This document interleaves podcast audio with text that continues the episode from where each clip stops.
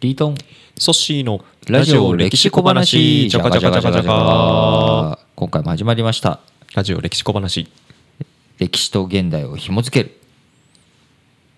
そんなラジ歴の時間ですけれども今回は、えーちょっと近い現代史的なところをちょっとやって喋ってみたいなと思うんですけれども、はいまあ、中東っていろんな問題がありますけれども中東よりも若干まあ東寄りのイランうん。という国、はい。ね、昔イランとイラクどっちがどっちみたいな感じだったりとかもすると思うんですけどイラクの方がよりこうヨーロッパ寄りというか中東うん寄りというか、はい。アラビア半島寄りなのがイラク。でそのお反対側がイランですけれども、はいどんなイメージがありますかね？イランについて。イランについて石油が石油が取れ取れますね。うん。あとはですね僕友人が J リーガーなんですけど、はい。彼はそのイラン人のお父さん。なので友達のお父さん。なるほど。の母国だなるほど、い。ダルビッシュもそうですもんね。あそうですね。イラン。他には何かイメージあります？他にはあとなんかやっぱ革命とか。革命とか、うん、なんかやっぱ政政治的なちょっと不安定な中で、うんあの時代を最近はですねこの20世紀からうん。20世紀にかけて、うん、あの時間を過ごしているような印象があります。なるほど。はい、でもそれって別に不安定なんですかね？おなんか僕の印象の中で不安定なものが出来上がってましたがちょっとこのトークで疑ってみたいと思います。どうなんでしょうね。なんかあんまりだって別に革命があったって何年前の話っていうかね、うん、1979年の話なので、はい。ベトナムだって1975年までずっと戦争していたわけですし、まあ、そう考えると不安定なのかなっていう、うん。イランっていう国自体が。確かに。行ってみたらまたちょっと違った印象ができるかもしれない。言ってみたらというか、うんねなんかあんまりこう不安定っていう言葉自体がね、うんなかなか難しいものでもありますけれどもはい、なんかこうイランっていう国っていうのは今どういう状況にあるかというと、はいまあ経済制裁を受けてるわけですよね。核のお話とかですか？核問題とかそういったあーことで経済制裁を受けてるわけなんですけれども、でも基本的にそれで困ってないんですよ。困ってない。困ってない。あんまり。困ってる。まあ実際問題多少困ってたりとかインフレとかね、うん。いろんな問題多少あるんですけれども実はそこまで困ってないっていうのは、うんうん。まあ、農業もいっぱいできてるし、はい。さっき言った石油っていうエネルギーの問題も特に問題ないし、はいだから自給自足できているっていう土地でもあるし、うんそして今我々イランイランイランと言ってますけれども昔の国名って何かっていうとペルシャなんですよね。ペルシャ絨毯とかはい。そういったこう古くからの伝統的な部分も強い国なわけですから、まあ、イランっていう国っていうのをこう考えてみるときにやっぱり非常に豊かうん。な印象イメージが強く僕の中ではあったりとかするんですよね。シルクロードとかも通ってたりシルクロードも通ってますしよねはい。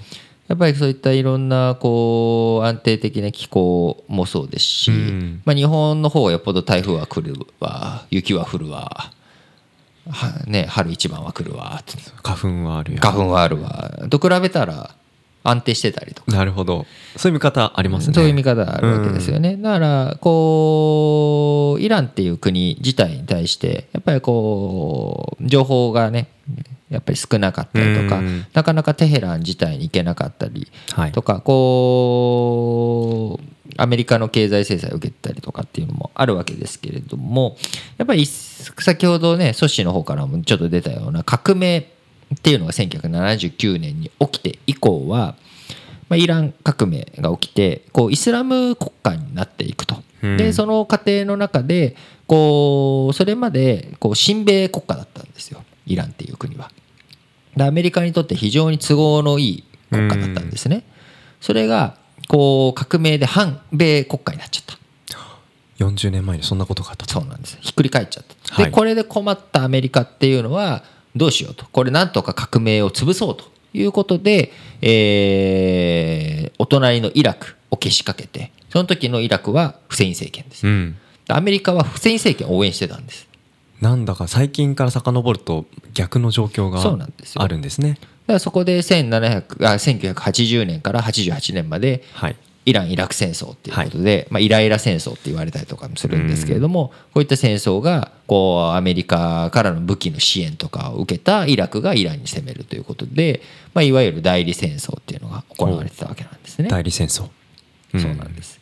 だからこうただそれでもイランっていう国は戦い続けれた。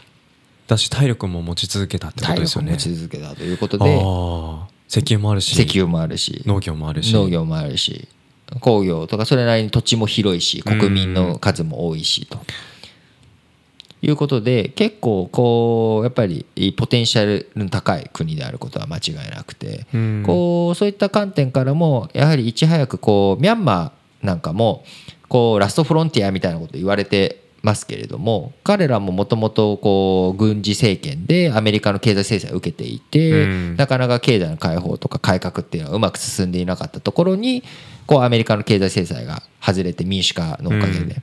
でその結果こうラストフロンティアだっていうようなことで日本企業っていうのがぶわーっと今ミャンマーへの進出加速化してるんですけれどもやっぱ見過ごせないのはこうイランっていう国にもそのチャンスがあるっていうこと。なるほど。経済制裁が解けた解けた後にうん。こうど確かに。エネルギーも。エネルギーもあれうんば食料もあれば。まあ出光なんかはこうはい。ねもともとこうアメリカの経済制裁とかそういったことをある意味したこっちゃないじゃないですけれどもうん。あのやってた時期とかもあるわけですしまああの海賊と呼ばれた男なんかにもそういったシーンか描かれているわけですがあのそういう意味でもイランっていう国は非常にえー重要地政学的にも重要な場所にありますし日本としてもこうイランとの付き合い方っていうのは深く考えていく必要があるのかなと。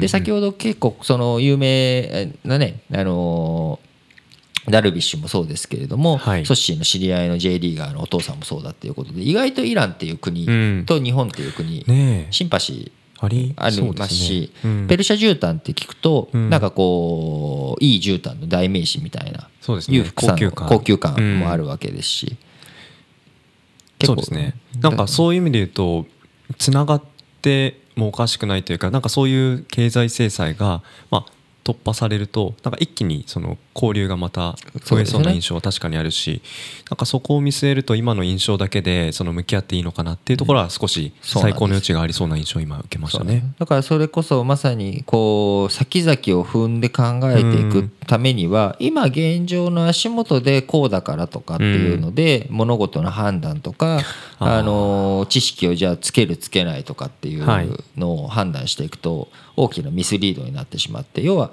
誰かが気づいた時にうんスタートした時にはもうすでに遅遅いわけです。ね。だからそれ以前にどうやってつあのこれはえー育つかもしれないこれは発展があるかもしれないっていう風な目の付けどころうんをあのシャープにしていくのかうん。っていうところがすごく大切なポイントになってくるわけなのでんそういった観点からもやはり歴史を知っておくうんで過去にどういう経緯で何が起きたのか。はい。でそうして今なぜ現代に現状に至っているのか。うん。ってことはそういったものが消え去った時にはそういった足かせになっているような要因要素がなくなった時には未来では何が起きるのか、うん。じゃあどういったことを知っておかなきゃいけないのか、うん。ということがやはり歴史を学ぶ一つの醍醐味でもありますし、まあ、未来とおつながっていく、うん。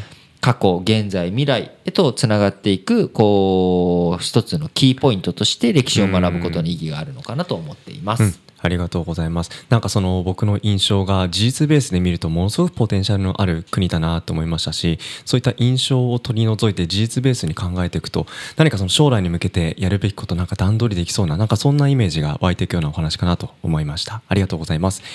ラジオ歴史小話お相手はリートンとソッシーでした。